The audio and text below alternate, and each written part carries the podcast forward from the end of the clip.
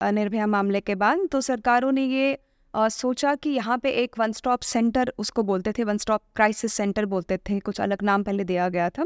अभी उसको one stop centre के तौर पे जाना जाता है तो उनका ये मानना था कि हमारे देश में वन स्टॉप सेंटर होने की ज़रूरत है हर ज़िले में जहाँ पे महिला आराम से जाके अपनी कोई भी शिकायत है वो दर्ज करवा सके जहाँ पे बहुत जो हीनियस क्राइम्स होते हैं जैसे निर्भया के साथ हुआ तो सेकंड विक्टिमाइजेशन की नौबत ही ना आए। और वो लड़की जो है, उसको ये ना सोचना पड़े कि मैं पुलिस कंप्लेन करूँ तो कैसे करूँ? लॉज इसके बारे में क्या कहते हैं? पुलिस वहाँ पे कुछ सवाल पूछेगी तो मैं उसके जवाब कैसे दे पाऊँगी? जैसे ही जानकारी 181 या वन स्टॉप सेंटर अगर इंटीग्रेटेड है, उसके पास जैसे ही जानकारी आई, उसके बाद जिम्मेवारी उस औरत की बिल्कुल नहीं है कि उसको अब कैसे न्याय दिलाना है। उसके बाद जिम्मेवारी one stop centre women helpline की बन गई। ना कहीं भी जाती है, किसी भी फोरम में जाती है तो ऑटोमेटिकली वो फोरम कनेक्ट करेगा। डेस्टिनेशन उनको पता है कि इसको one eight one one stop centre के साथ जोड़ना है और फिर हमारी ज़िम्मेदारी है कि हम उसको कैसे रीच आउट करते हैं, कैसे मदद पहुंचाते हैं। वो गवर्नमेंट एक पॉलिसी तैयार करने के लिए है, लेकिन पॉलिसी को इम्प्लीमेंट करने के लिए जो एक्सपर्टीज़ चाहिए, उसको टाइमली मॉनिटर करने के लिए जो एक्सपर्टीज़ चाहिए, उसके मैनेजमेंट के लिए जो एक्सपर्टीज़ चाहिए, वो वो दूसरी नॉन गवर्नमेंटल एजेंसीज का ही की ही ये रिस्पॉन्सिबिलिटी है। यही कारण है कि हमारी जो, हमारे जो इतने प्रोग्राम्स आते हैं, वो एक टाइम पे जाकर के फेल्ड घोषित हो जाते हैं। जैसा कि इस स्कीम के साथ ये विमेन हेल्पलाइन और ये वन एट वन और वन स्टॉप सेंटर के साथ आज ऐसा हो रहा है जो मैक्सिमम कंप्लेंट होती है वो डोमेस्टिक वायलेंस की होती हैं। सेंटर बोल रही है कि हमारी स्कीम्स ने अंडर परफॉर्म किया अंडर यूटिलाइजेशन रहा। वो खुद एडमिट कर रहे हैं। वो एडमिट कर रहे हैं। ब्यूरोक्रेट्स को ही ये पसंद नहीं आता है कि इतना ट्रांसपेरेंट सिस्टम कहाँ से आ गया। ठीक है मतलब उनके कुछ अपने स्टैंडर्ड हैं या किसी भी के किसी के भी काम को अ, मापने का। आपके पास मैक्सिमम कोई केस कितने आए और क्लोज कितने हुए? अगर आपने क्लोज कर दिए फटाक फटाक सारे इसका मतलब आपने बहुत अच्छा। अच्छा काम किया।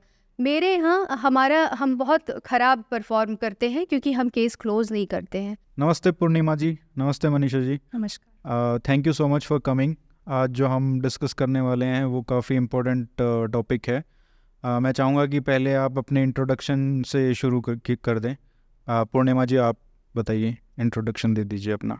जी मैं यहाँ पे अमन सत्य काशरू ट्रस्ट जो एक संस्था है जो महिला हिंसा और महिला सशक्तिकरण के मामलों को देखने के लिए चार राज्यों में चुनी गई है। उसकी तरफ़ से आई हूँ और मैं पर्सनली जम्मू कश्मीर के जो महिला हिंसा और महिला सशक्तिकरण के मामले हैं उनको पिछले पाँच वर्ष से देख रही हूँ।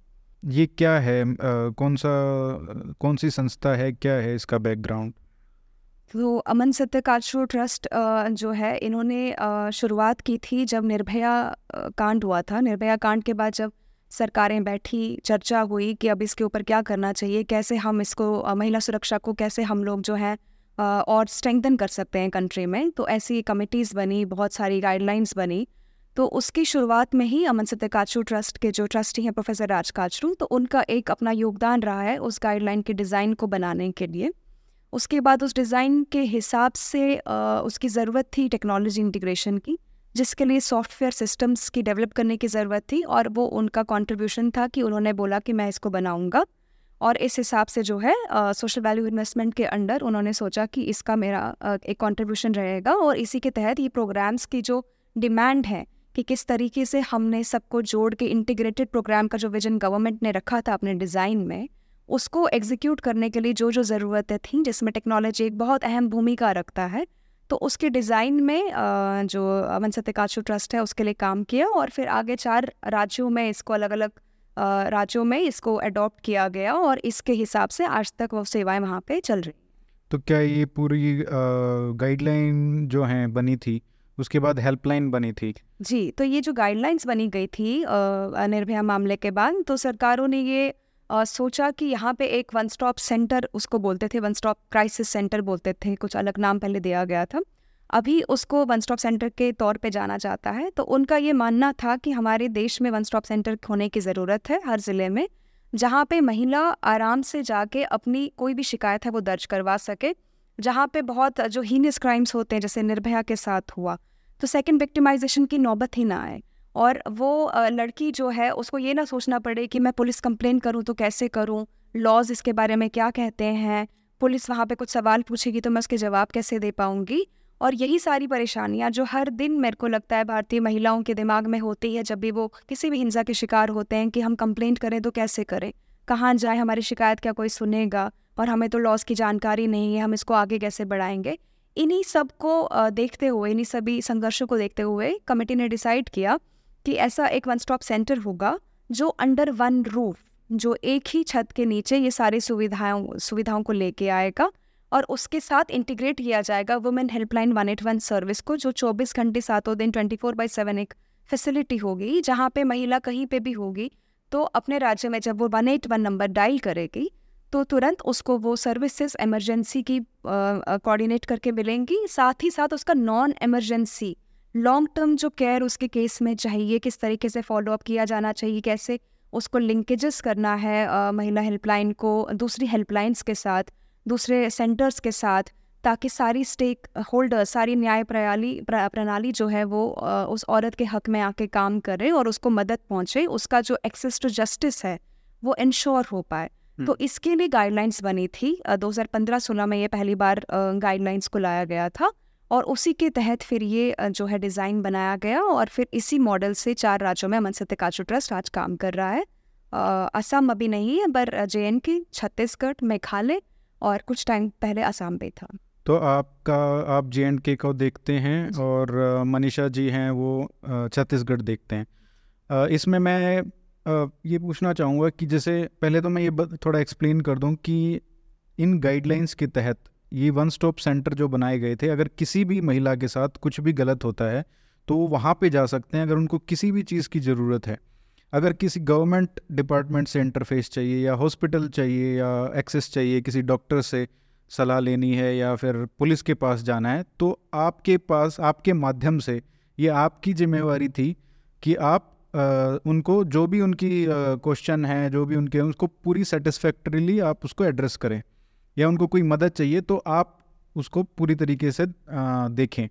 तो मान लीजिए पुलिस के लिए उनको मदद चाहिए तो आप वो है फैसिलिटेट कराएँ। अगर डॉक्टर का एक्सेस चाहिए तो ऐसा मतलब आपका मतलब ये ये जिम्मेवारी थी कि आप उनको वो पूरी एक्सेस दिलवाएँ। जी।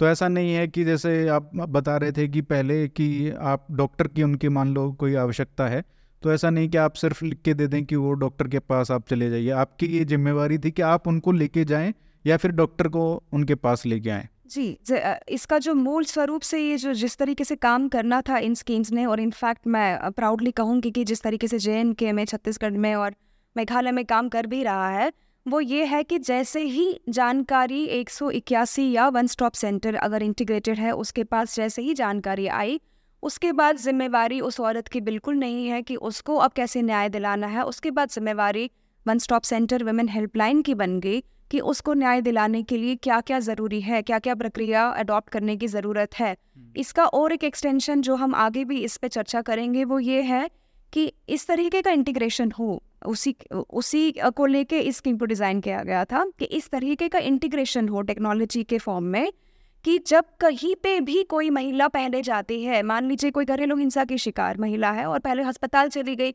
अपने इलाज के लिए जो आए दिन होता है कि मारपीट खा के अस्पताल जाके थोड़ा बहुत अपना मरहम पट्टी करवाते हैं।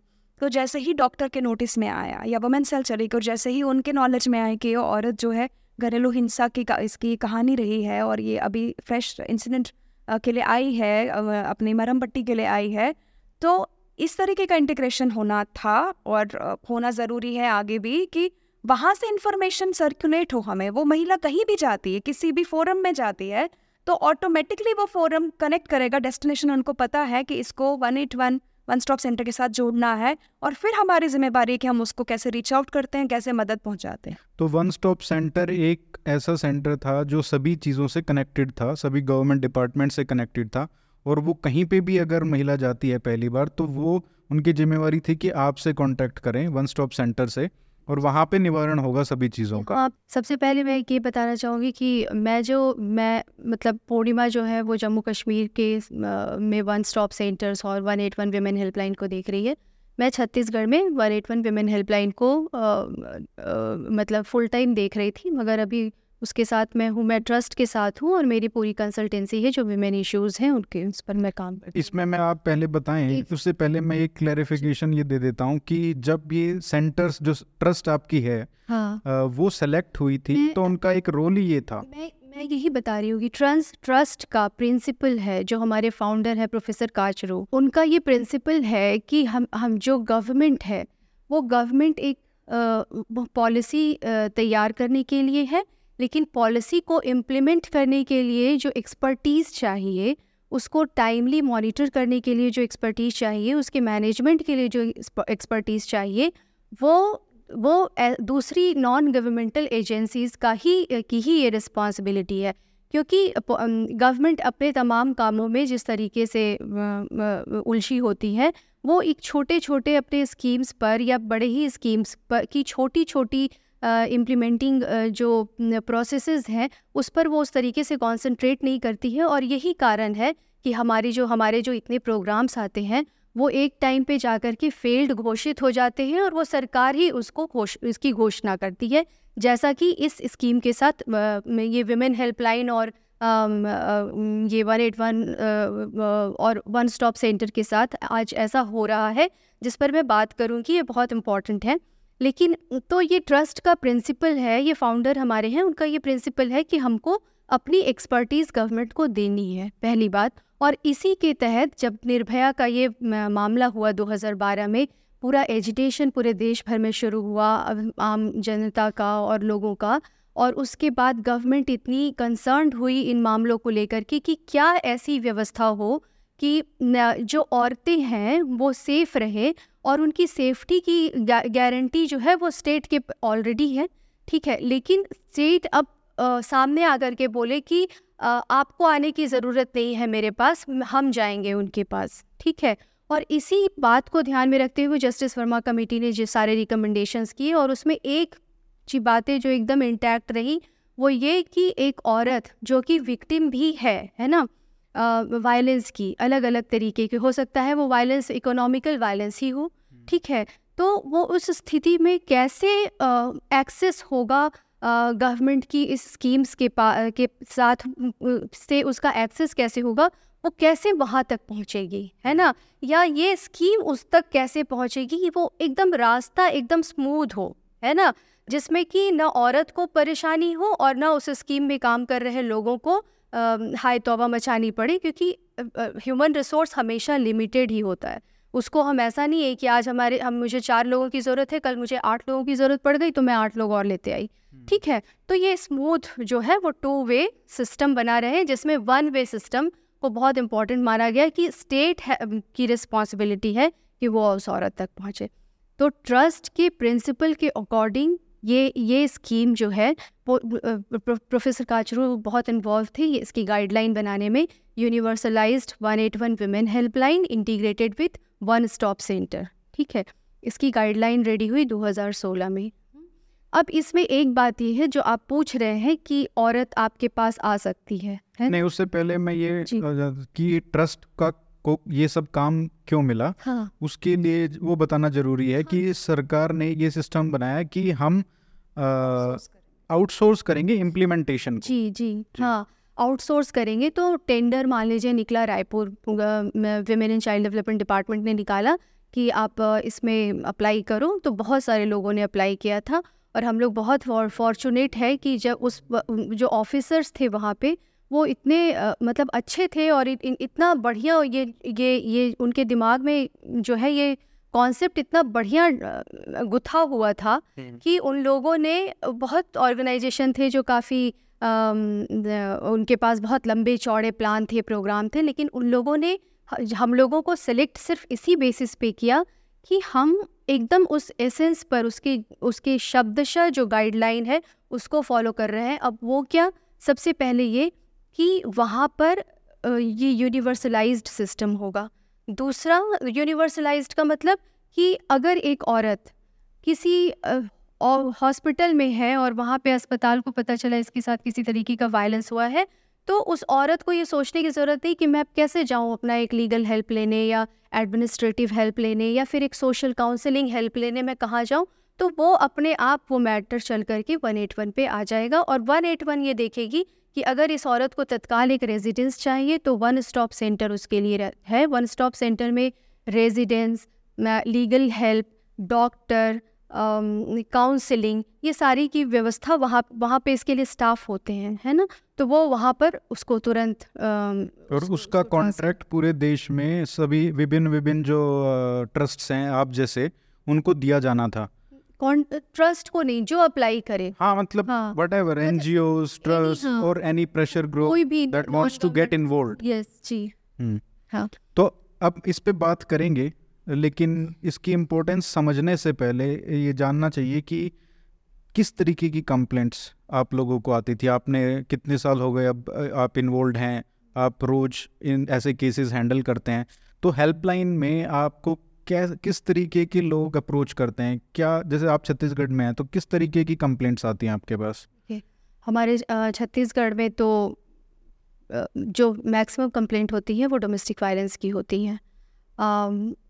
उस, ये बहुत सारे होते हैं, जिसमें कि फ्रॉड एंड चीटिंग के होते हैं। फ्रॉड एंड चीटिंग के मोस्टली कौन से कंप्लेंट्स होते हैं?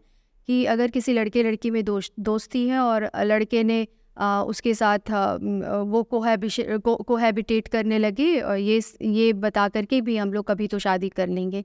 तो इस तरीके के फिर रेप के मामले आते हैं एसिड अटैक के मामले आते हैं ट्रैफिकिंग के मामले आते हैं सेक्सुअल एब्यूज़ के मामले आते हैं sexual harassment at work place के मामले आते हैं। ये सभी मामले वहाँ पर हमारे वन एट वन में रजिस्टर होते हैं सभी मामले। और इन सभी मामलों पर उसी तरीके से सारी सारे प्रोसेसेस हम इंश्योर करते हैं और वो सारे उस कंसर्न एजेंसीज़ को इन्वॉल्व करते हैं जो कि हमारे उस कन, मतलब उस पर्टिकुलर एक्ट में मान लीजिए social sexual harassment at workplace का केस है तो उसमें जो भी जितनी भी एजेंसीज़ हमारे लॉ में हैं हम उन सारे एजेंसीज़ को उसमें इन्वॉल्व करते हैं इंश्योर करते हैं कि एटलीस्ट जो जो जिस कंप्लेनेंट ने कंप्लेंट किया है ना उसको सुना जाए। सबसे दिक्कत हमारे देश में या फिर कहीं पे एक औरतों के लिए यही होती है ना कि अगर कोई औरत बोलने लगती है तो इस तो तो वहीं पे उसका कैरेक्टर एसेसिनेशन पूरा हो जाता है कि ये तो बहुत बोल रही है, इसको कोई क्या ही कर सकता है है ना? सबसे पहली चीज़ यही होती है। तो हम यही इंश्योर करते हैं कोई भी हम हमारे मतलब हमारा छत्तीसगढ़ हो, जम्मू हो तो सबसे पहला तो यही कि एटलीस्ट जो कंसर्न एजेंसी है तुम्हें सुनना ही होगा आपको सुनना ही होगा इस औरत को। हम्म। क्योंकि डिसीज़न जो है वो जस्टिस के लिए जो है वो हमेशा जुडिशरी है। मतलब कि न्याय जो है न्याय जो अंतिम फैसला किसी भी कंप्लेंट में किसी भी केस में उसके लिए जुडिशरी ही होती है। तो अल्टीमेटली आप यहाँ सुनो अगर आप सेटिस्फाई नहीं हो ये वाली उसके ऊपर की एजेंसी है उसके ऊपर की एजेंसी है उसके ऊपर की और अल्टीमेटली अगर वहाँ तक भी कोई केस अगर उसका रिजॉल्व नहीं होता है हम लोग भी उसमें लिए उस पर कोई हम लोग उसका डिसीज़न नहीं सुना सकते कि तुमने ऐसा कर दिया तो अब छोड़ो अब रहने दो है ना? मेरा पूछने का ये मकसद था कि जम्मू में जिस तरीके की कंप्लेंट्स आती होंगी वो छत्तीसगढ़ में अलग होंगी। जैसे आप कह रहे थे ना कि काफ़ी भयानक तरीके की कंप्लेंट्स भी आती हैं कई बार। एक बीस अठारह बीस साल की लड़की है वो फ़ोन करती है हमारे वन एट वन पे कि भाई मेरा कोर्ट में तो केस चल रहा है मैडम और हमको तो पता ही नहीं चल रहा है क्या हो रहा है। पुलिस बोली थी आपको पैसा देंगे हमको पैसा भी नहीं देते हैं। तो हम लोग पूछने लगे कि अभी क्या क्या ही केस चल रहा है। तो धीरे धीरे दो तीन कन्वर्सेशन में हम लोग को समझ में आया कि इसका कोई भरण पोषण का मामला कोर्ट में चल रहा है और वो शायद C R P C one twenty five के तहत इसका केस लगा हुआ है। तो हम वो जो, जो शादी उसकी किसी से हुई होगी। जब हम लोगों ने उस औरत से बात किया उस बच्ची से लड़की से बात किया तो उस लड़की ने बोली मेरी तो शादी ही नहीं हुई किसी से है ना? तो आप, आप अपने पति पर कैसे वो क्लेम कर सकती है कि मुझे आप भरण पोषण दे दो? ठीक हम्म। है ये बहुत बड़े शॉर्ट में बता रहे हैं। थोड़े दिन बाद जब जब बा, बातें और उससे होने लगी और मैंने हम लोगों ने भी पता किया जब कोर्ट में उसका मामला देखा वखा गया ई कोर्ट से उसका कुछ स्टेटस निकाला गया फिर ये पता चलता है कि अच्छा आ, फिर वो लड़की बोली कि किसी लड़के ने मेरे साथ गलत किया था मतलब मुझे सेक्शुअली अब्यूज़ किया था आ, मेरा रेप किया था और दो तीन बार ऐसा हुआ तीसरी बार मैं आ, आग वाग लगाने के लिए पेट्रोल वेट्रोल किरा कैरोसिन ऑयल अपने आप पे डाल ली और फिर मैं मेरे पापा मम्मी मुझे पुलिस के पास ले गए तो उस पुलिस ने मुझे क्या किया कि लड़के के साथ वापस बोला कि जाओ तुम इसी के साथ रहना कॉम्प्रोमाइज़ करवा दिया। हम्म। और वो लड़का तो मुझे शादी नहीं किया वो मुझे दो तीन दिन बाद फिर और मारा पीटा मैं एक महीने बाद उसी पुलिस के पास आई पुलिस ने बोला अच्छा ये वकील है ये आपका केस कोर्ट में लगा देगा आपको पैसे मिलेंगे। तो ये केस एक्चुअली वो केस रेप का केस था जिसको कि उस तरीके से एड्रेस नहीं किया गया रिपोर्ट नहीं किया गया। तो उस उसके बाद हम लोगों ने छः महीने लगे वो रेप का केस फ़ाइल करवाने में और वो रेप का केस फ़ाइल हुआ उसको कंपनसेशन मिला उसका कोर्ट में केस चल रहा है। तो इतने सारी मतलब ऐसी तो एक कंप्लेंट है मतलब तमाम इतनी वेराइटी ऑफ़ कंप्लेंट्स है ना और ए, एक ही रेप की कंप्लेंट अगर दस होते हैं तो उसमें अलग अलग तरीके की प्रोसीडिंग मतलब जो आप in line with the law है वो उसके अलावा आपको आप बड़ा उसमें मैं इनको इसी में ऐड करना चाहती हूँ कि छत्तीसगढ़ में दो तीन यूनिक तरह की कंप्लेंट्स है which is different from J and K जो हम मैंने नहीं देखा जे एंड के में। एक टोनी प्रताड़ना ये लोग कहते हैं। उसके बारे में आप टोनी प्रताड़ना विच एसिड अटैक है और ये क्या है। कौन सी प्रताड़ना? तो जादू टोना होता है ना टोन ही है ना हाँ, क्या हाँ। होता है ना ये तो आप जानते भी होंगे कि गाँव में अगर कोई अकेली औरत है है ना उसको बोल दिया जाता है ये टोना जादू टोना करती है उसको टोन ही बोल देते हैं। अच्छा। तो स्टेट गवर्नमेंट ने ही एक कानून बनाया हुआ है और उसके अंतर्गत टो, टोन ही प्रताड़ना अधिन निवारण अधिनियम है वो और उसके अंतर्गत आप पुलिस को कंप्लेन कर सकते हैं ये कॉग्निजेबल ऑफेंस माना जाता है। तो इस ये इस तरीके के भी मामले आते हैं गाँव से कि भाई मुझे टोन ही कहा गया। अगर कोई किसी को बोल देता है औरतों को गाली देने के लिए लोग बोलते हैं ये तो टोन ही है ज़्यादा तो टोना कर करती है हम्म। तो ये भी एक ऑफेंस है उस औरत और बोल के मार के फिर उसकी प्रॉपर्टी अगर वो सिंगल है तो वो एक तरीका है प्रॉपर्टी हंटिंग का अच्छा उस लेडी को टोनी का टाइटल देके किसी तरीके से ऐसा वो बॉयकॉट का वो सिस्टम क्रिएट कर दिया जाए हम्म। ताकि वो प्रॉपर्टी छोड़ने पे मजबूर हो जाए भागने पे मजबूर हो जाए और ऐसा जो प्रचलन है वो छत्तीसगढ़ में हमने देखा है कि इस तरह की ये थोड़ा यूनिक और जे एंड के में कैसे किस तरीके का होता है? क्या वहाँ पे अलग है? देखिए जम्मू कश्मीर में मेरे को लगता है पूरे इंडिया में आप कभी भी रेट पूछेंगे कि ज़्यादा केसेस किसके आते हैं तो हमेशा आंसर रहेगा डोमेस्टिक वायलेंस वर्ल्ड वाइड तो मैं नहीं बोलूँगी पर इंडिया में तो डेफिनेटली रहेगा डोमेस्टिक वायलेंस तो घरेलू हिंसा के मामले सबसे ज़्यादा आज भी आते हैं. उसके बाद जो रिपोर्टिंग ज़्यादा हो रही है आजकल साइबर क्राइम बहुत बढ़ गया है तो साइबर क्राइम का जो एक ट्रेंड है एक तो मनी लॉन्ड फ्रॉड वगैरह वो तो है ही है लेकिन जो जेंडर बेस्ड साइबर क्राइम है हम्म। उसका एक ट्रेंड है कि आ, लोग लड़का लड़की इनफैक्ट मैं आपके माध्यम से ये सबको अवेयर भी करना चाहती हूँ अगर कोई यंग जनरेशन हमें सुन रही है स्पेशली लड़कियाँ कि दोस्ती जब आप इंटरनेट पे किसी के साथ करते हैं तो इतना भी ट्रस्ट मत कीजिए कि आप सारी डिटेल्स उनके साथ शेयर करने लग जाएँ तो मैक्सिमम केसेस में दोस्ती होती है। दोस्ती के नाम पे फिर फ़ोटोग्राफ्स एक्सचेंज होती हैं उसको फिर मॉफ किया जाता है। मॉफ हम्म। करके उसको फिर सर्कुलेट किया जाता है और ब्लैकमेल किया जाता है। अगर इतने पैसे नहीं दोगे तो इसको हम वायरल कर देंगे। फ़ोन हैक करके कॉन्टैक्ट सारे ले लिए जाते हैं किसी तरीके से उसके व्हाट्सएप की डिटेल्स को ले लिया जाता है और बोल देते हैं कि आपके फैमिली फ्रेंड्स में कर देंगे नहीं तो इंस्टाग्राम की फेक आईडी बना के उसको बदनाम करने के लिए कर देते हैं। अगर हमारे साथ रिलेशनशिप नहीं बनाओगे हमारी बात नहीं मानोगे तो हम तुम्हें डिफेम कर देंगे। तो ये तो बहुत ही बढ़ गया है साइबर क्राइम का और मुझे लगता नहीं है कि इंडिया में अभी भी साइबर क्राइम को लेके सीरियसनेस है। ऑपरेशनली हम्म। हम लोग इतना आगे नहीं बढ़ पाए साइबर क्राइम के मामलों को तुरंत डील करने में क्योंकि ये तो मिनट के अंदर आपका वायरल हो रही है चीज़ें। सेकेंड्स में वायरल हो रही है।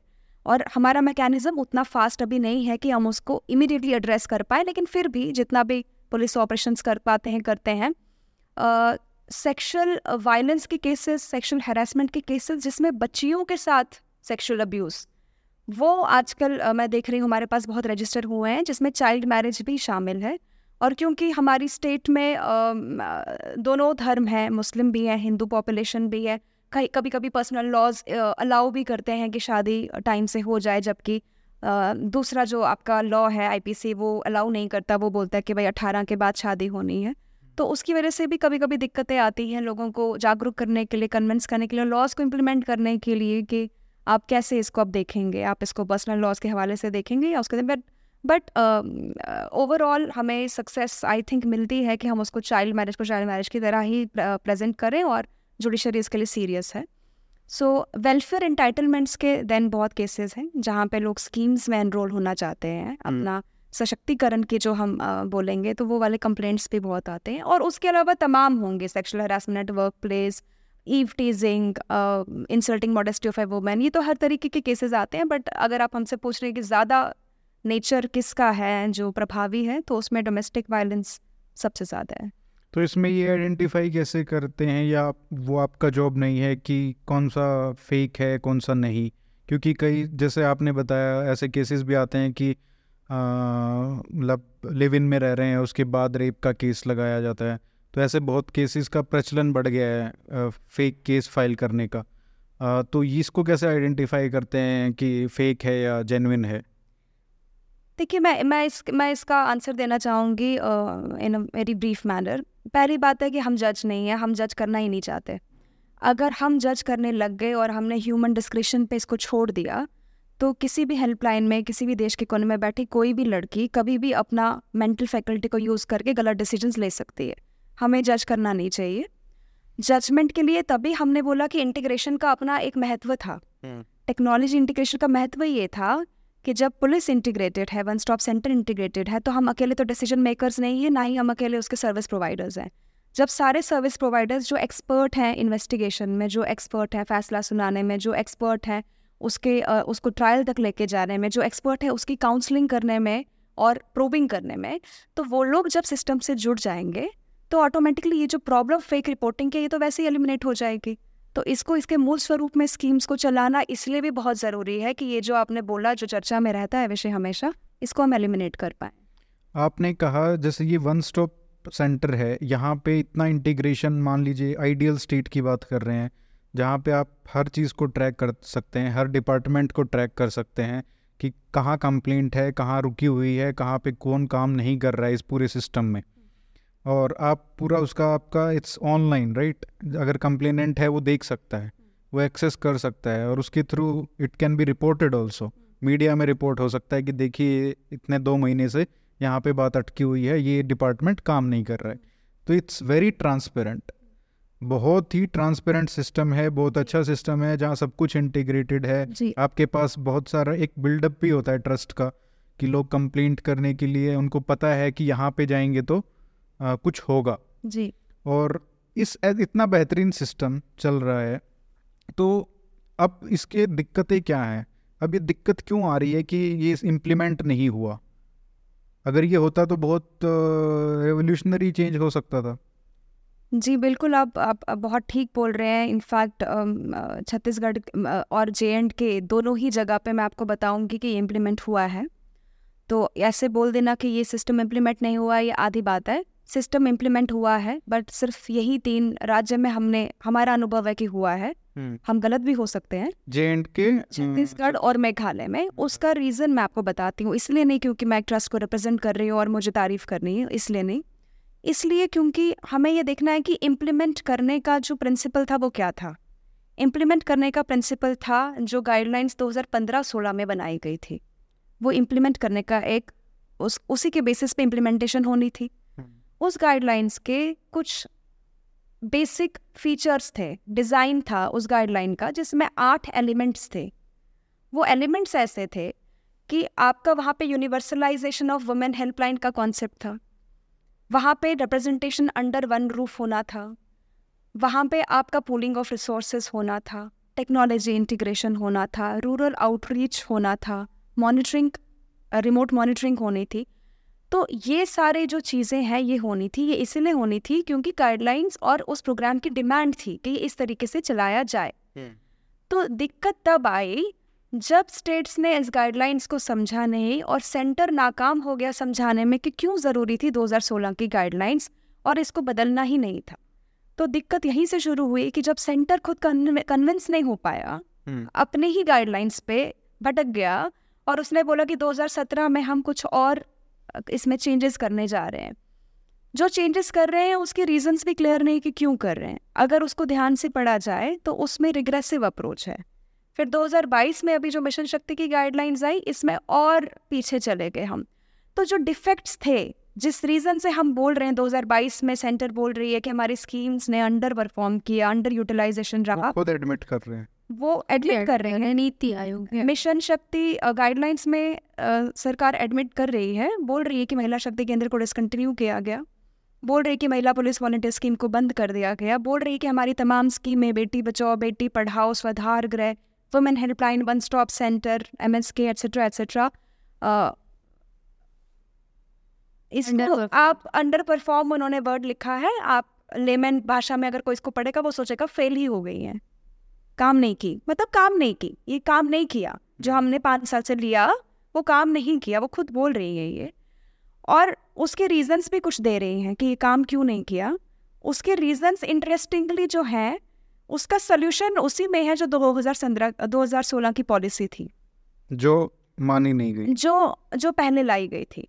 तो इस पे मैं चाहूँगी मनीषा जी थोड़ी और बात करें बट मैं आपको थोड़ा सा इसमें बताना चाहूँगी रीजंस क्या उन्होंने दिए। रीजंस वो दे रहे हैं कि भाई सारे लोग साइलोज में काम करते रहे। मतलब नॉन इंटीग्रेटेड अप्रोच से काम करते रहे और हमारा प्रिंसिपल क्या था? इंटीग्रेशन फिर वो रीज़न दे रहे हैं कि मॉनिटरिंग नहीं हो पाई। क्यों नहीं मॉनिटरिंग हो पाई? क्योंकि आपने जो सॉफ्टवेयर आपका टेस्टेड था जो सिस्टम की ज़रूरत थी data real time data generate करने के लिए हम्म। उसको बंद करके आप कुछ और लेके आए। फिर आप रीज़न दे रहे हैं कि यूटिलाइजेशन फंड्स का जो नीति आयोग भी बोल रहा है तीस परसेंट रहा। फंड्स यूटिलाइज नहीं हो पाए मैनेजमेंट फाइनेंशियल अच्छा नहीं रहा। उसके बहुत सारे कारण हैं। उसका एक कारण तो ये है क्योंकि आपने स्कीम की स्पिरिट को समझा ही नहीं स्टेट्स ने और उसको जिस तरीके से पैसे को यूटिलाइज करना था वो किया नहीं। तो क्या मतलब चेंज उन्होंने क्या किया? 2016 में जो उनकी ओरिजिनल गाइडलाइंस थी वो थी कि आपको आप जैसे ट्रस्ट्स या एन या ग्रुप्स हैं उनको इम्प्लीमेंट हाँ आउटसोर्स कर देंगे। लेकिन उसके बाद इनका जो माइंडसेट चेंज हुआ उसमें उन्होंने कहा कि सरकार खुद ही करेगी। सरकार खुद ही करेगी। और यहाँ पे मैं क्लियर करना चाहती हूँ कि आउटसोर्स का मतलब सिर्फ़ इतना नहीं था कि सिर्फ़ ट्रस्ट को इम्प्लीमेंटेशन आउटसोर्स होगी या किसी भी नॉन ऑर्गेनाइजेशन सिविल सोसाइटी का पार्टिसिपेशन इसमें एक्चुअली उस पर एम्फेसिस दिया गया था। उनको आउटसोर्स होगा आउटसोर्स का मतलब ये भी था कि जो एक्टिविटीज़ हैं ह्यूमन रिसोर्स की उसको भी आउटसोर्स किया जाएगा हम्म। और ये बहुत एडवांस्ड कॉन्सेप्ट है जहाँ पे हम बोल रहे हैं कि हम स्टाफ को एक रेगुलर कॉन्ट्रैक्चुअल लोगों की तरह हायर नहीं कर रहे हैं इन स्कीम्स को चलाने के लिए हम एक्सपर्टीज जो एक्सपर लोगों की एक्सपर्ट एक्सपर्टीज है जो एक्सपर्ट्स एक्सपीरियंस लोग हैं हम उनकी सर्विस को यूज़ कर रहे हैं और उसके बदले में रेम्यूनरेशन दे रहे हैं उसको हम बोलते हैं कि हमने सर्विस प्रोवाइडर्स को ये काम सौंपा हुआ है, चाहे वो लीगल लीगली लॉयर्स हों।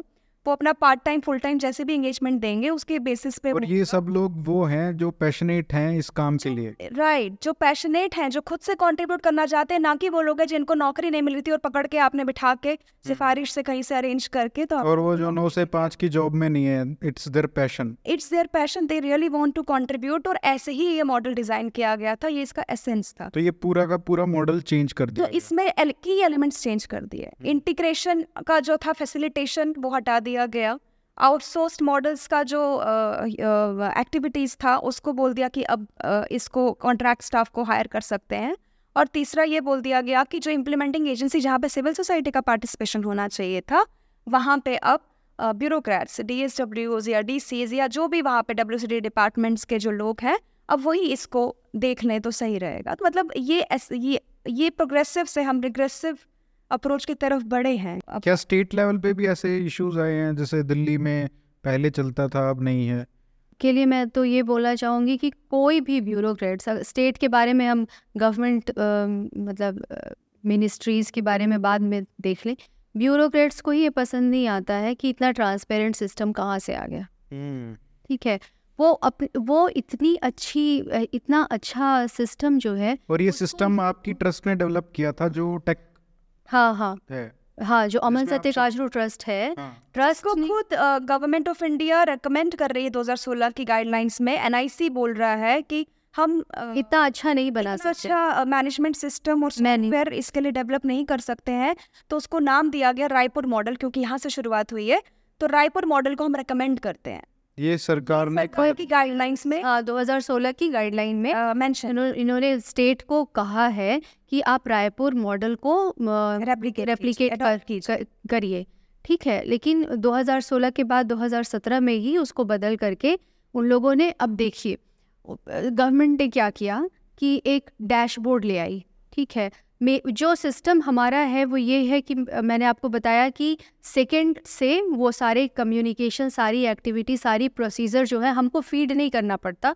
वो अपने आप ही वो वो सिस्टम जो है वो सारे सबको रिकॉर्ड करता है करता है। और इस वो सॉफ्टवेयर अलग से कोई टास्क ट्रस्ट ने जो सॉफ्टवेयर बनाया था उसमें सब कुछ रिकॉर्डेड होता है। सब कुछ। विदाउट मैनुअली एंट्रिंग बस आपने आपके पास कॉल आया है आप बात कर रहे हैं अच्छा ये है और कॉल की रिकॉर्डिंग हो रही है मतलब वीडियो फ़ाइल ऑडियो फ़ाइल से लेकर के जितने चिट्ठी मेल्स उस लेडी का डॉक्यूमेंट अटैच्ड उसमें होता है। अगर मैंने डॉक्यूमेंट मंगाया मेल में मंगाया वो सब अटैच होता है। हम्म। और इतना बढ़िया सिस्टम है कि ऐसा भी नहीं है। मेल में डॉक्यूमेंट आया आप मे, मेल से जा कर के एक क्लिक करो उस लड़की उस उस कंप्लेनेंट की केस फ़ाइल में वो डॉक्यूमेंट आपको दिखेगा।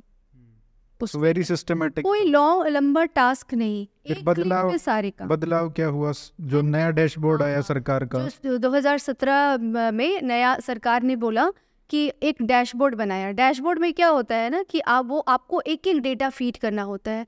अब आप बताइए कि अगर आज मेरे पास कोई केस आया, इस पर जाकर के छः महीने बाद कहीं पे सुनवाई है और इस छः महीने का एवरी डे का डेटा मान लीजिए कि इस इस बीच में मुझे पंद्रह बार कॉल की और पच्चीस नई एक्टिविटीज़ हुई तो क्या पंद्रह लोगों का स्टाफ उसको बैठ के फ़ीड करेगा? जितने देर वो फ़ीड करेगा या उतने देर वो केस वर्कर जो है उस केस पर आगे काम करेगा। ये एकदम से भी प्रैक्टिकल चीज़ें नहीं है प्रैक्टिकल बात नहीं है हुँ? और ये भी क्या आ, मतलब हम कि, कितनी श्योरिटी है कि जो डेटा हम फ़ीड कर रहे हैं वो करेक्ट है ये भी इसकी भी तो श्योरिटी नहीं है ना हम्म। तो ये इतना इतना अजीब सा इतना इम्प्रैक्टिकल सा मुझे नहीं समझ में आया कि गवर्नमेंट को आखिर उस वक्त सूझा क्या इस मिनिस्ट्री को क्या इन सूझा और यहाँ पे जो इतने ब्यूरोक्रेट्स हैं उनको क्या सूझा कि इस डैशबोर्ड की बात करने लगे हम्म। और अब ये डैशबोर्ड पे कहानियाँ चली, अभी दो तीन साल तक उसी में कोरोना आ गया, उसी में सब आ गया। अब एक नया नई चीज़ आ गई है, नया जो अभी 2022 में मिशन शक्ति आया है कार्य मतलब जिसमें कि one eight one women helpline से के से फिर ये one stop centre, Beti Bachao Beti Bachao, government की जितनी औरतों, बच्चियों की जितनी स्कीम्स हैं, उसको उसमें अलग अलग नाम दे करके जोड़ दिया गया है सब। और कोई भी ऐसा आमूल चूल परिवर्तन नहीं है उस पर कि आपने अगर पुरानी कुछ चीज़ें बुरी देखी तो इसमें इसको हम बेहतर करने के लिए क्या कर रहे हैं? वही सारी चीज़ें उसमें डाल दी हैं उसको और लंबा चौड़ा बना दिया है। लेकिन उस और जो, जो गलत हुआ है उसमें ये हुआ है कि अब जो है आम, एक किसी एजेंसी को दे दिया गया है कि आप फिर से जो ट्राइड टेस्टेड सॉफ्टवेयर सिस्टम पे इतने सालों हम लोग हम लोगों ने काम किया चार पाँच चार स्टेट ने तो काम किया ही। जिसको राइपर मॉडल के नाम से रिकमेंड किया गया हाँ, था सरकार द्वारा खुद। जी जी। सरकार द्वारा खुद 2016 में रिकमेंड किया प्रिया ज्योति सॉफ्टवेयर नाम है और उसको रायपुर मॉडल के नाम से जानते हैं। उसको बिना एक बार देखे समझे फिर से एक किसी एजेंसी को उन लोगों ने हायर कर लिया एक करोड़ रुपया दे करके है ना दस सौ करोड़ रुपया दे करके कि आप एक ऐसा मॉडल मतलब आप आप इसमें इंटीग्रेशन के काम करो। ठीक है? तो बाद मतलब एक तो ये और दूसरा जो चेंजेस ये आया है कि जिस सोच पर ये शुरू हुआ कि इसको इंडिपेंडेंटली एजेंसियाँ इसको देखेंगी, जहाँ पर ब्यूरोक्रेटिक प्रोसीजर की ज़रूरत जो है, वो ना पड़े इमीडिएट हम एक सपोर्ट एक औरत को दे सके टाइम पर दे सके, बिना फ़ाइल लंबी लंबी चलाए, ठीक है? और पूरा टेक्नोलॉजी इंटीग्रेशन के साथ हो और ट्रांसपेरेंट सिस्टम हो क्विक सिस्टम हो तो इस, इसको हटा करके अब फिर से सरकारी इसका, इस इस, इसके कामकाज के साथ इसको मतलब सरकार, जो ब्यूरोक्रेट्स हैं, उनको थमा दिया गया है कि आप संभालो। एक ब्यूरोक्रेट के पास, मैं देखती हूँ कि डिस्ट्रिक्ट में ही जो ऑफिसर होते हैं, उनके पास क्या नहीं होता है वो करने के लिए, है ना? वो कैसे एक, हर एक औरत के बारे में डिसीज़न ले लेंगे कि भाई इसमें आप ये कर लो, आप ये कर लो, आप वो कर लो? जो अंडर यूटिलाइजेशन की बात है फंड की बात है, वो अंडर यूटिलाइज इसीलिए होता है कि जो लोग बैठे हैं अभी वन स्टॉप सेंटर में, हम लोग तो चलो अभी इंडिपेंडेंटली काम कर रहे हैं मतलब गवर्नमेंट हमारी मॉनिटरिंग ज़रूर करती है, लेकिन पैसे रुपए हम उनको पूरा हिसाब किताब जा, देते हैं जो तो एक्सीड ही करता है हमेशा। तो तो उस समय हम कम से कम इतना डिसीज़न ले पाते हैं कि अगर एक एंबुलेंस किसी हॉस्पिटल में नहीं मिल रहा है और औरत मर रही है, उसको उठा के इस डिस्ट्रिक्ट हॉस्पिटल में लाना है तो हम इमीडिएट ये डिसीज़न ले लेते हैं कि चलो प्राइवेट एंबुलेंस है और सारी कम्युनिकेशन है हमारे हो रहे हैं वो सब ट्रांसपेरेंट है अगर कोई देखना एवरीथिंग इज़ डॉक्यूमेंटेड एवरीथिंग एक मैसेज भी डॉक्यूमेंट होता है हम्म। और वो रियल टाइम डॉक्यूमेंट जैसे नहीं हमने कल मैसेज किया तो आज उसको यहाँ पे लिख रहे हैं वो पॉस, वो पॉसिबल ही नहीं है उस सिस्टम में। तो तो हम अभी ये कॉल कॉल सेंटर वाला आ गया। हाँ तो हम डिसीज़न ले लेते हैं हम्म। कि आप चलो एक एंबुलेंस उठाओ लेकर के उसको आओ। एक केस ऐसा हुआ था औरत की प्रेगनेंसी थी लास्ट स्टेज पर और उसको एक कहीं अस्पताल किसी आंगनबाड़ी आशा ने किसी ने फ़ोन कर दिया था वन एट वन पे कि ये औरत है इसका तो हस्बैंड छोड़ के भाग गया ये तो अब मर रही है तो अब आप इसकी मदद करिए। वो इतना बोल के वो औरत तो गायब हो गई।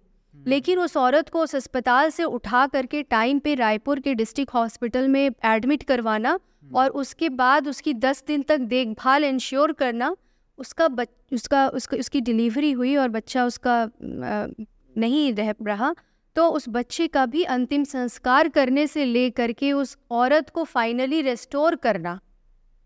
ठीक है तो ये पूरे काम इतने इत, इसके लिए आप किसको वेट करोगे कि कौन सा गवर्नमेंट ऑफिसर आएँगे और आप उनसे पूछोगे कि सर अब इसका क्या ही करना है बता दीजिए। ये पॉसिबल नहीं है। इन सभी इन सभी प्रोसीजर को ध्यान में रखते हुए ये व्यवस्था हुई थी। लेकिन ये दोबारा 2022 में मिशन शक्ति जो स्कीम है, वो वापस गवर्नमेंट के हाथ में ही जा रहा है। कॉन्ट्रैक्चुअल स्टाफ ज़रूर काम करेंगे, लेकिन जो उस उस मोमेंट पे जो डिसीज़न मेकर होंगे, वो कॉन्ट्रैक्चुअल स्टाफ का सिर्फ़ उसमें उतना ही काम होने जा रहा है। मैं आपको बता दूँ कि वो फ़ोन उठाएँगे और बोलेंगे अच्छा आप इनकी तबीयत खराब इसी केस में मैं बता देती हूँ अच्छा इनकी तबीयत खराब है तो एक काम करिए फला जिला अस्पताल है अ, मैं एंबुलेंस भिजवा रहा हूँ आप इनको वहाँ पे छुड़वा दीजिए। इसी चीज़ को ख़त्म करने के लिए इंटीग्रेटेड यूनिवर्सलाइज्ड विमेन हेल्पलाइन 181 की बात हुई थी। ये एक वो भी डिफरेंस है ना एक जो लोग पैशन से काम कर रहे हैं एक चीज़ पे और एक लोग जो सिर्फ़ हायर हुए हैं काम करने के लिए कोई भी काम हो उनका कोई इंटरेस्ट नहीं है वो उनको नौकरी चाहिए थी वो मिल गई। तो एक ये हर एक फ़ील्ड में हमको देखने को मिलता है कि आप सेम प्रिंसिपल अरिहन जी अगर हम अप्लाई करें तो सेम प्रिंसिपल अप्लाई होता है ब्यूरोक्रेटिक सेटअप पे। इसको और बड़े स्केल पे हम देखें। हम्म, जो लोग हैं अब ब्यूरोक्रेट्स जिनको नौकरी चाहिए थी जिनका पैशन था वो आई बनते वो एडमिनिस्ट्रेटिव सर्विसेज़ में जाते किसी भी वजह से जाते बहुत कम पैशनेट ब्यूरोक्रेट्स हैं देखने को मिलते हैं। इसमें को लगता है कि कोई डिनाई नहीं डिनाइल नहीं है। और फिर कुछ ऐसे लोग सोशल एक्टिविस्ट लोग सोशल वर्कर्स सोशल कॉन्ट्रीब्यूटर्स जो पैशनेटली काम करना चाहते हैं पैसे के लिए नहीं वो चाहते हैं कि उनका योगदान हो देश की दशा को सुधारने के लिए। तो डिफरेंस तो होगा तो वही डिफरेंस है outsourced HR model outsourced model में outsourced implementing agency versus bureaucrats model में। एक तरफ़ पैशन है दूसरी तरफ़ बस काम की मजबूरी है।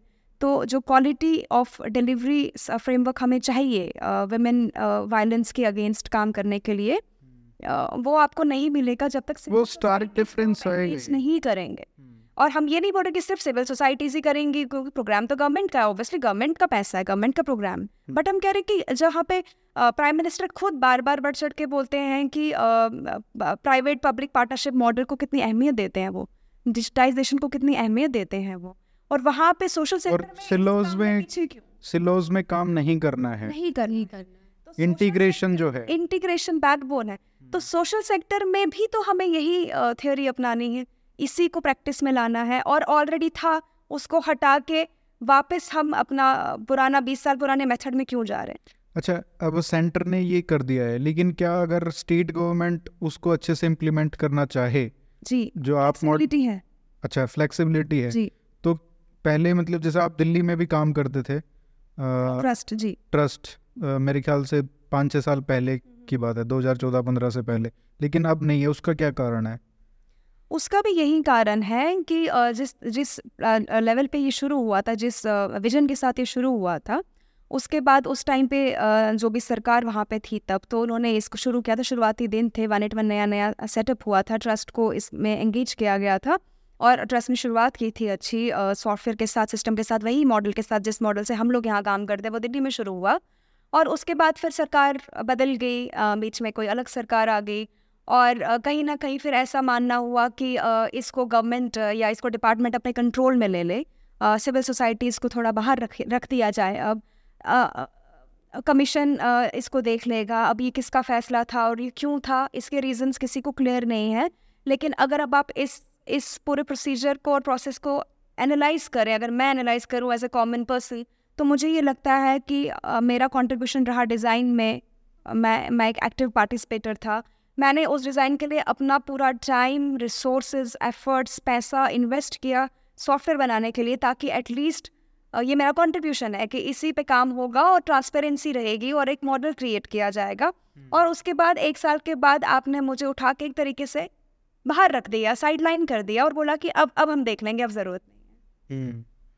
तो ये सबसे बड़ी दिक्कत जो आई इम्प्लीमेंटेशन का जो चेंज ऑफ़ मूड हुआ इनका माइंडसेट चेंज हुआ कि अब हम जो लोग पहले काम कर रहे थे इम्प्लीमेंट कर रहे थे हम उसको बजाय हम खुद इम्प्लीमेंट करेंगे। उसके बाद पाँच साल बाद उनको खुद एडमिट करते हैं कि हम हमसे अच्छे से इम्प्लीमेंट नहीं हो पाया अंडर यूटिलाइज रहा अंडर परफॉर्म रहा। तो ये सब उन्होंने खुद एडमिट किया। अब स्कीम का थोड़ा नेचर चेंज किया नाम चेंज किया।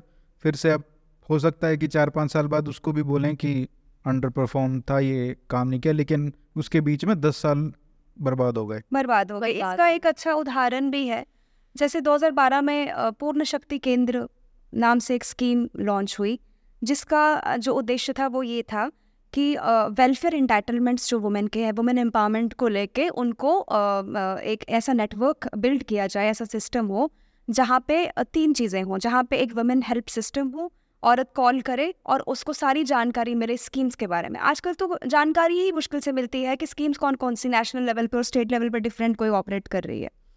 फिर उन स्कीम्स के लिए डॉक्यूमेंटेशन चाहिए और मैं अगर अब एक अनपढ़ या पढ़ी लिखी जैसी भी रेडी हूँ पर मेरा जो सिस्टम है जहाँ पे मैं माहौल में रह रही हूँ तो मैं जब वहाँ पहली बार जाऊँगी तो सरकारी लोग तो अपने स्टाइल में रहेंगे ना? हाँ वो तो कहेंगे कि ये ये डॉक्यूमेंट लेके आओ इतने बजे आना इतने बजे नहीं। है हाँ, तो जो उनका एक अनएम्पैथेटिक अप्रोच होगा उनके काम का इस सिस्टम का एक हिस्सा है इसको मानना होगा तो उसको नेगेट करने के लिए हमने ये बोला पूर्ण शक्ति केंद्र में आ, सरकार ने बोला इनफैक्ट कि फिर हम एक ऐसा हेल्प सिस्टम हो जो उसमें हेल्प करे उनकी डॉक्यूमेंटेशन की डिटेलिंग करने में और डॉक्यूमेंटेशन अप्लाई करने में और फिर फॉर्म जमा करवाने में और थर्ड स्टेज पे उसको फॉलो अप भी किया जाए कंसर्न डिपार्टमेंट्स के साथ कि इस फॉर्म की क्या प्रोग्रेस है। हम्म। जो आमतौर पे अगर आप देखेंगे लोग जाएँगे तो उनको रसीद तक नहीं मिलती अपने फॉर्म की या वो लेना भूल जाते हैं। आप जब वो चलाते थे तो आप पूरा डॉक्यूमेंटेशन वगैरह में उनकी पूरी मदद करते थे? हाँ मैं आपको बता अभी भी अभी भी। कैसे हुई थी। तो पूर्ण शक्ति केंद्र में ये सरकार बोली लेकिन उस टाइम पे फेल हो गई ये स्कीम मतलब कि बंद हो गई। क्यों हो गई? दुर्भाग्यपूर्वक तब वन एट वन नहीं था। तब वो इंफ्रास्ट्रक्चर नहीं था जिसके साथ उसको लिंक किया जाए हम्म। ताकि लोगों को तक वो जानकारी फ्रीली फ्लो करे। हम्म। फिर महिला शक्ति केंद्र को इंट्रोड्यूस किया गया नाम बदल के दो हज़ार सत्रह में। एम्पावरमेंट की स्कीम की बात कर रहे हैं। अब हम वायलेंस से हट के इस इस दूसरे पहलू पे बात कर रहे हैं। 2017 में जब महिला शक्ति केंद्र की स्कीम आई तो फीचर्स ऑलमोस्ट सेम थे यही करना था लेकिन भूल गए कि इंटीग्रेट करना था वन एट वन से तब तक वन एट वन था। अब 2017 हम्म। में तो one eight one fully functional था। आप उसको इंटीग्रेट कर सकते थे। आपके पास वो मैकेनिज्म्स थे इंफ्रास्ट्रक्चर रेडी था। आप करते तो वो स्कीम एकदम ब्यूटीफुल तरीके से लोगों तक पहुँचती लेकिन वहाँ पे सम हाउ वो स्किप कर गए। पता नहीं क्यों सोच में कमी थी या जो भी रीजन थे वो उसमें नहीं हुआ। 2022 में अब उसका नाम बदल दिया क्योंकि बोला कि एम फेल हो गया। पहले पी के फेल एम एस के फेल हो गया। अब hub for empowerment of women के नाम से थोड़ा सा रूप उसका बदल के बोला अब हम ये लाएँगे। हम्म। फिर वही गलती दोहराई है इंटीग्रेट करना भूल गए। तो अब क्या है? आगे क्या रास्ता क्या है? और सबसे बड़ी बात है कि जब स... बड़ी अजीब सी बात है कि गवर्नमेंट जितने पोर्टल शुरू करती है ना वो पोर्टल अपने आप में भी डिसफंक्शनल ही होते हैं। तो पूर्ण शक्ति केंद्र के मतलब एन एम जब आया था 2012 में उन्होंने एक पोर्टल लगाया बनाया था नारी नाम से जहाँ पे ये सारे इन्फॉर्मेशंस जो हैं वो औरतों को मिलेंगी और वो वहाँ पे वो जा कर के अपना अप्लाई कर सकती हूँ हम्म। लेकिन वो डे वन से जब वो लॉन्च हुआ जिस दिन इनाग्रेट हुआ उसी दिन से वो डिसफंक्शनल है। ये ये है। तो सरकारी वेबसाइट्स का तो यही हाल है। हाँ तो वही है कि अगर कोई मान लीजिए कोई ब्यूरोक्रेट अच्छा आ गया तो वो सिस्टम को थोड़ा ठीक कर देगा। बाकी फिर ट्रांसफ़र होते ही फिर वही। वही है।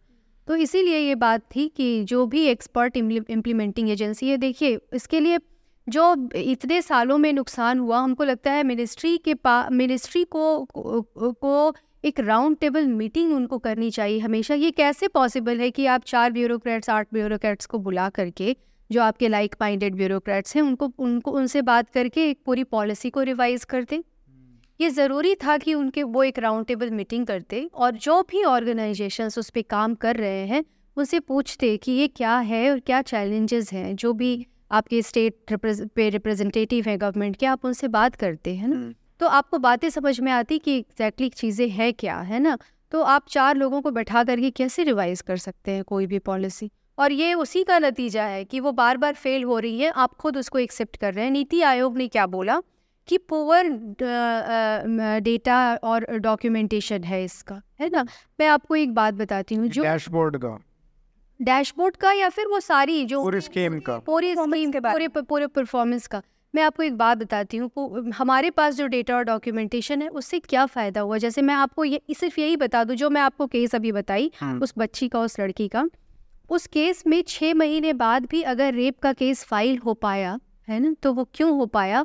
क्योंकि उस लड़की का डे वन से सारा कम्युनिकेशन मेरे पास था और मैं वहाँ के जितने भी जो सबॉर्डिनेट थे पुलिस ऑफिसर थे जो जिन्होंने उसको उसके साथ भेज दिया था बिना शादी वादी किए हम्म, तो कॉम्प्रोमाइज़ करवा दिया था मैटर तो जितने थे सारे लोग उस उस उस केस पर आ, सब सबकी राय अलग थी कि नहीं ऐसा नहीं तो कोई कुछ बोल रहा है कोई कुछ बोल रहा है। लेकिन वो डॉक्यूमेंटेड था सारा। लेकिन वो उस लड़की ने डे वन से जो बातें की और वो बात मैं सारी की सारा सारी बातचीत मैं उस डिस्ट्रिक्ट कलेक्टर को भेजी थी है ना? मतलब आप ये देखिए कितना बड़ी बात है अगर ये सारा का सारा लीगल केस में कितना इम्पोर्टेंट चीज़ है ये एविडेंस है ये। मतलब तमाम एविडेंस है मतलब क्या बोला जाए? केसेस तो ऐसे है कि मैं बोलूँगी तो लोगों को आश्चर्य होगा कि कोई एजेंसी ऐसी कर भी रही है। लोग मतलब मैं सोचती हूँ कि अगर एक, एक किसी का बताइए। मतलब किसी का एफआईआर जैसे मैं क्या बोलूँ कि ये एक, एक बड़ा साधारण सा केस है कि बस्तर ज़िले से एक बूढ़ी औरत किसी से फ़ोन करवाती है कि मेरी बेटी नोएडा में है या फिर गाज़ियाबाद में है कि दिल्ली में है मुझे पता नहीं ये लोकेशन है। मतलब ये गली का नंबर है ये गली है है ना? वो दोपहर में एक बजे फ़ोन की और मैं फिर यूपी के वन एट वन को फ़ोन की। मुझे लगा कि अगर वो इधर नोएडा में होगी तो शायद वो लोग लोग उसको लोकेट करेंगे क्योंकि यूपी में तो तमाम ये गाड़ियाँ चलती हैं ना वन एट वन की पेट्रोलिंग टीम चलती है। तो मुझे लगा कि शायद वो उसको लोकेट कर लेंगे और वो उसने बोला भाई मेरी बेटी चार दिन से मुझसे बात नहीं की है उसका हस्बैंड उसको बहुत मारता है, मुझे डर है कि वो उसको कुछ कर ना दिया हो और वो फ़ोन वोन नहीं ले रही है। तो एक बजे के आसपास उसने फ़ोन किया था और हम लोग, हम लोगों ने जब कोऑर्डिनेट करना शुरू किया तो मैं यहाँ के वन एट वन को बोली कि भाई आप एक बार पता कर लो। तो उन्होंने क्या कहा कि उन औरत को बोलिए कि पहले मिसिंग कंप्लेंट कराएँगे, तब हमारी गाड़ी वहाँ से निकलेगी, तब हम लोग पुलिस से बात करेंगे।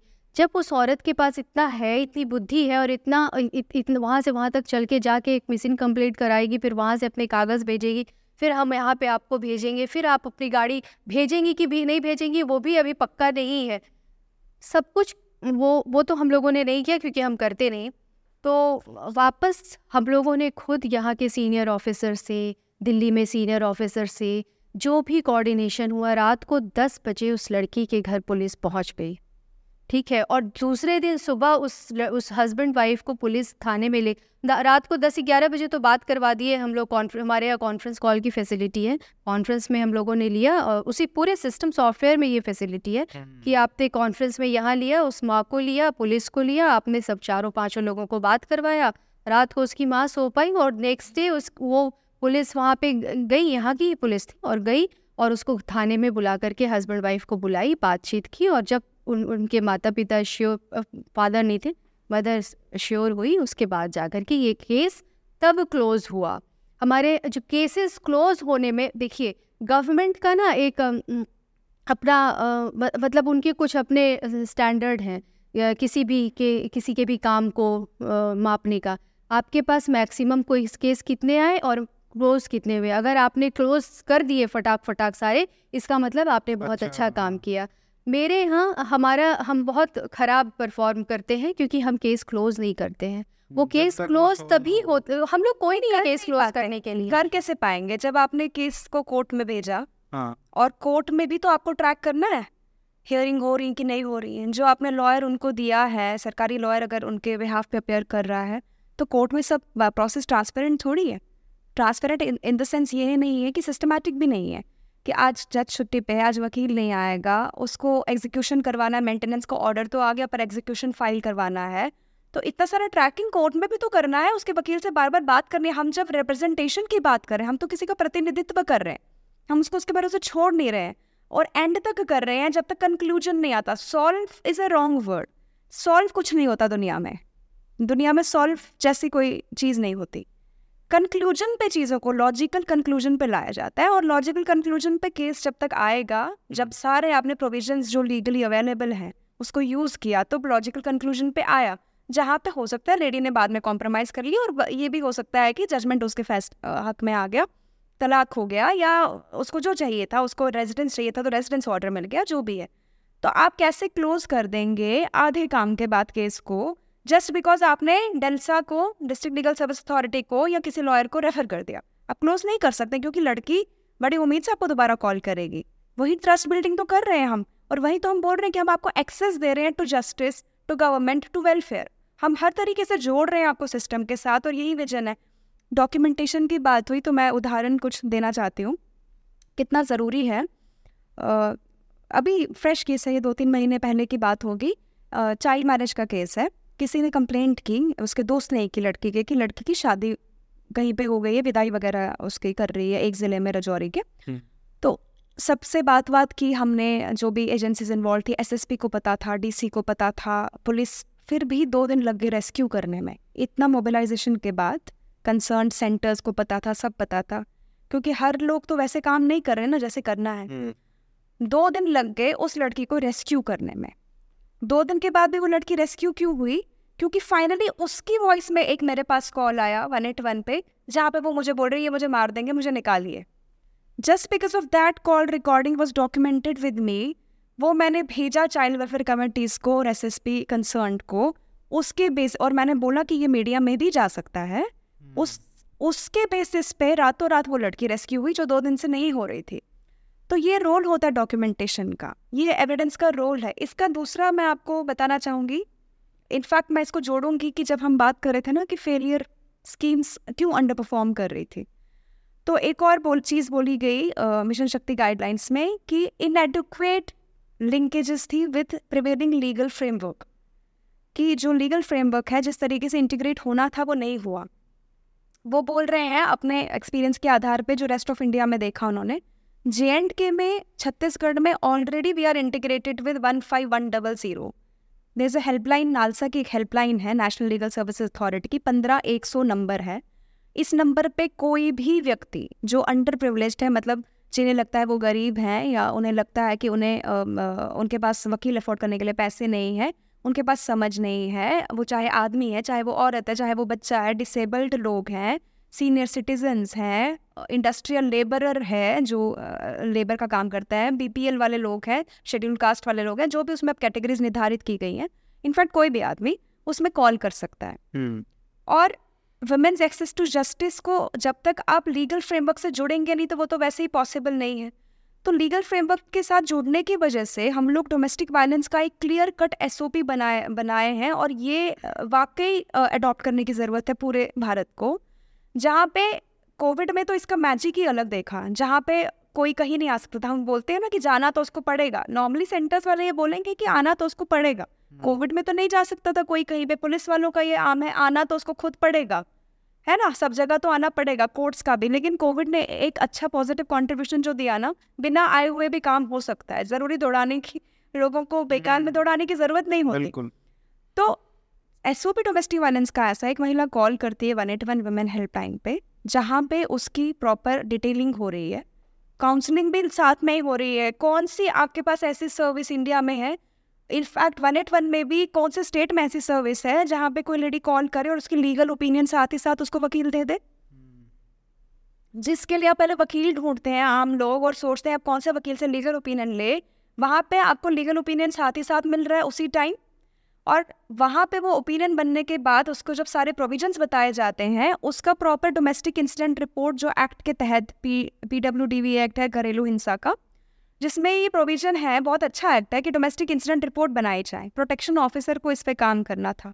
नहीं करते हैं। पता भी नहीं कि हम प्रोटेक्शन ऑफिसर है, क्योंकि गवर्नमेंट भी नोटिफाई करके भूल जाती है ना कि ये प्रोटेक्शन ऑफिसर है। अब उनको हम ही बताना पड़ता है कि आप हो जी, ये आपका नोटिफिकेशन आया था। बड़ी मुश्किल से इस लेवल पे लाए तो हमने डिसाइड किया कि यहाँ पे छोड़ेंगे तो नहीं होगा। यही यही फ़र्क है सरकारी सोच में एक सिविल सोसाइटीज की सोच। लॉजिकल कंक्लूजन तक जब तक वो चीज़ नहीं जाएगी जब तक क्लोज नहीं होगी और क्लोज नहीं होगी तो आप फेलियर हैं। फेलियर है। तो डोमेस्टिक इंसिडेंट रिपोर्ट आज की डेट में हम महिला का फ़ोन पे लेते हैं जहाँ पे वो पूरे इंसिडेंट्स अपने याद कर करके बताती है विद डॉक्यूमेंट्स कि अगर उसका कहीं मेडिकल हुआ था तो उसकी कागज़ ये है अगर कहीं पे वो गलती से पुलिस में कभी गई है तो उसका कागज़ जो है उसको मिल गया वो ये है। वो बनाने के बाद पिटिशन लॉयर्स हमारे ड्राफ्ट कर रहे हैं वहीं पे बैठ के वन स्टॉप सेंटर और वन एट वन के। इंटीग्रेटेड लॉयर है नालसा के साथ क्योंकि इंटीग्रेटेड है तो एक यूनिट है हमारे पास लीगल हम्म। डेस्क का जहाँ पे नालसा के lawyers one eight one OSC के सारे मिलके साथ में काम करते हैं। तो वो लॉयर्स उसका ड्राफ्ट बना रहे हैं और उसके बाद फिर साइमल्टेनियसली लॉयर भी अलॉट कर रहे हैं डेल्सा को केस रेफर करके क्योंकि इंटीग्रेटेड है। वहाँ से डेल्सा वाले भी लॉयर अलॉट कर दे रहे हैं कि जब उसका केस कोर्ट में लगेगा जज के सामने जाएगा तो ये वकील है। और दस दिन के अंदर अंदर ज़्यादा से ज़्यादा दस दिन भी मैं ज़्यादा बोल रही हूँ दस दिन के अंदर अंदर उसके हाथ में उसके इंटर बेसिक राइट्स होते हैं। Protection order residence order counselling orders भी अगर ज़रूरत है या टेम्प्रेरी कस्टडी थोड़ा बहुत मेंटेनेंस जो भी चाहिए दस दिन के अंदर अंदर। कहाँ पे ऐसा सिस्टम एग्जिस्ट करता है even with the private lawyers जहाँ पे दस दिन के अंदर उस लड़के को कोई घर से निकाल रहा था तो उसको नहीं निकालेगा। hmm. ये सब इंटीग्रेशन की वजह से पॉसिबल होता है। अगर चार यूनिट्स मिल के साथ में काम नहीं करेंगे तो ये पॉसिबल नहीं है। ये एक लोग का काम नहीं है। और यही रीज़न जब ये फेलियर का बता रहे हैं कि क्योंकि ये नहीं हुआ तो इसलिए स्कीम्स ने अंडर परफॉर्म कर दिया। तो यही जब हो रहा है स्टेट्स में कहीं पे अच्छे से काम कर रहा है तो मुझे लगता है कि अब चाहिए गवर्नमेंट को कि इसको खुली आँख से एक्नॉलेज करे और इसको अडॉप्ट करने के लिए ऐसा रोल मॉडल क्रिएट किया जाए कि उसको बाकी जगह पे अडॉप्ट करे। और आपकी ट्रस्ट तो पूरा सॉफ्टवेयर पूरा इंटीग्रेशन का जो मॉडल है वो तो सरकार को फ्री ऑफ़ कॉस्ट देने के लिए तैयार है। तैयार है शुरू से दे रही है लेकिन इस्तेमाल करने के लिए हम बोल रहे हैं ट्रेनिंग भी दे देंगे। सॉफ्टवेयर तो बहुत इजी है बट हमारे लोग ट्रेन भी कर देंगे सेटअप भी कर देंगे। अब इस्तेमाल करने की बात तो कीजिए। But bureaucrats are the gods so क्या कर सकते हैं? अब इस सब में नुकसान देखिए सर ना ट्रस्ट का है ना सरकार का है। नहीं वो तो समाज का ही है। उन महिलाओं का जो आज भी हर दिन मार खा के मुझे लगता है सोती होंगी ये सोच के कि एडजस्टमेंट करना पड़ता है राइट है मेरे पति का मारना इज़ ओके और मेरी बगल वाली भी खा रही है तो और कोई ऑप्शन नहीं है। नहीं होपफुली इस कॉन्वर्सेशन को कोई सुने और इम्प्लीमेंट करे चेंजेस को जो रिक्वायर्ड हैं जो खुद सरकार ने एक्नॉलेज किए हैं। जी। 2016-17 की जो गाइडलाइंस हैं उनको ही खुद इम्प्लीमेंट कर दें रायपुर मॉडल जो खुद एक्नॉलेज किया है उसको फॉलो कर लें, जो मॉडल काम कर रहा है, उसको इम्प्लीमेंट कर लें। तो होपफुली कुछ चेंज आए। Thank you so much for coming और आपने अपना समय दिया, इतने अच्छे से आपने एक्सप्लेन किया क्या क्या इश्यूज़ हैं होपफुली कुछ चेंज आएगा। Thank you so much